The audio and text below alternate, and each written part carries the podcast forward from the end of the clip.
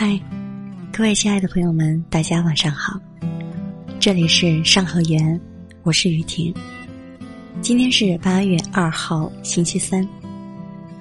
这几天持续高温天气，被昨天一场的大雨冲刷，显得没那么炎热了。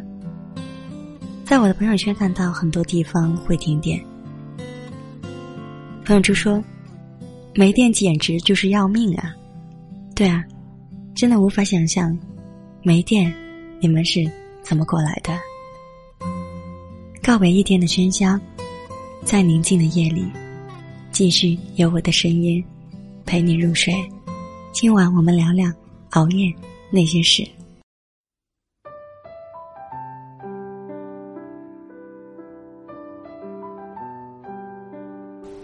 闺蜜小夏跟我说：“我又失眠了，怎么了吗？”我想他。是啊，想一个人会让人失眠。你有没有在深夜里特别想念一个人？那种一想到他，就彻底难眠，辗转反侧，怎么都睡不着的过程。拿起手机，翻遍所有跟他相关的消息，反反复复编辑又删除的微信。映着疲倦的眼，怎么也不敢发出去，只能默默的冲着时钟，滴滴答答，一分一秒的度过。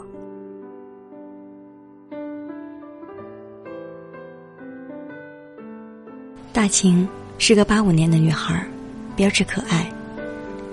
坐在窗前的她，又沉默了。大晴和在一起两年的男友，最终。还是走散在人海。那个曾许诺给他一生的男人，离开他了。昨晚深夜，大晴在微信朋友圈里写了一段略带伤感的话。我正想留言评论，不料写完评论准备发送的时候，却显示该动态已删除。我给他发信息，想问他发生什么事儿了。他回答我说。尽管已经分手好些日子，但有些话一直想跟他说，忍不住发了朋友圈。只是发完那一刻，突然发现有些事其实已经没有必要了，所以我最终我还是删掉了那段文字。如果思念有温度，那么我对你的那一份足以蒸透这个夏天。可惜思念站不到你的面前。如果思念有影子，那么我对你的那一份，足以影响整个夏天。可惜，思念触不到你的脸。青木吉，这是大秦昨晚睡觉前发的朋友圈。隔天早上，果然看到他那个黑成熊猫的双眼。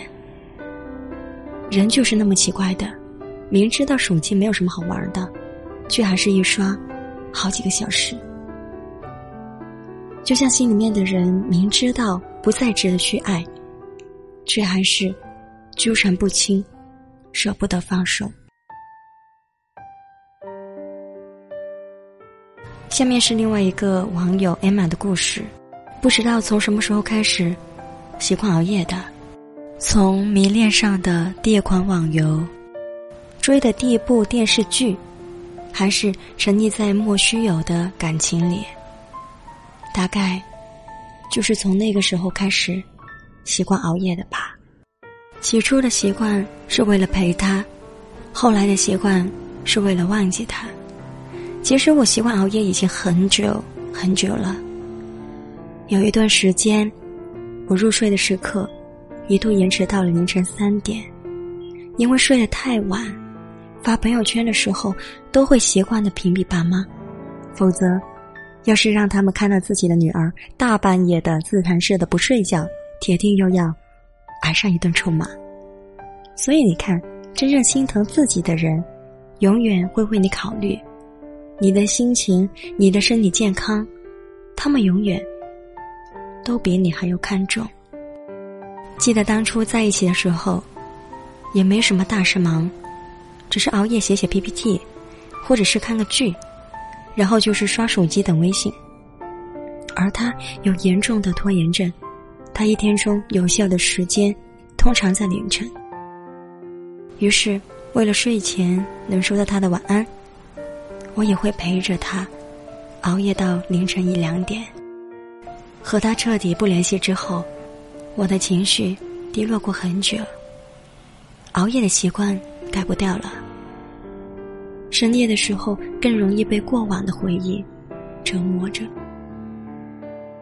有个朋友告诉我，熬夜不是不困，只是心里有个牵挂，有份期待，好像再等一等，他就会回来，就会跟我说晚安。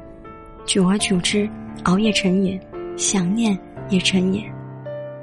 熬夜和想他，你都要戒掉。护肤品那么贵，没有谁比你的漂亮更重要。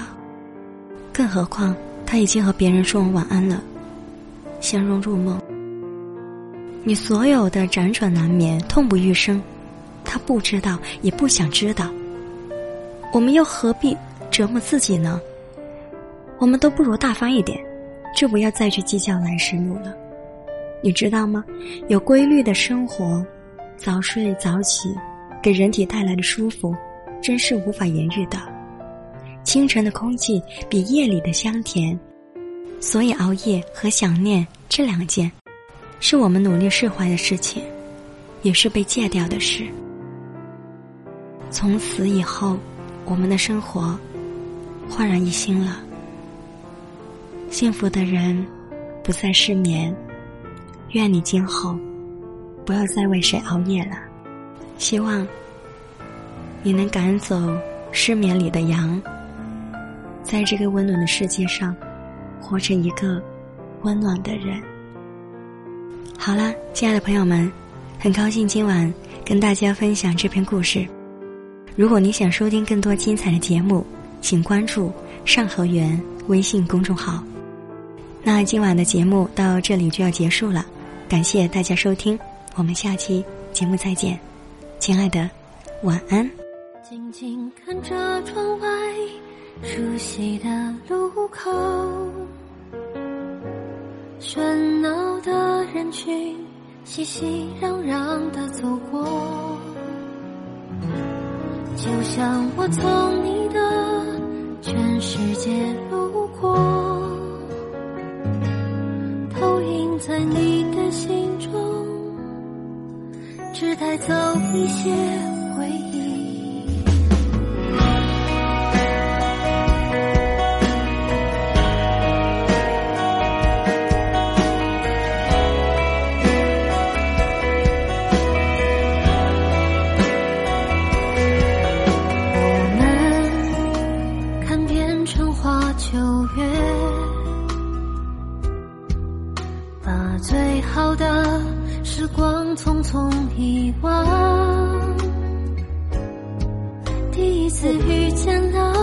大海，都天真的以为这是海枯石烂的言语。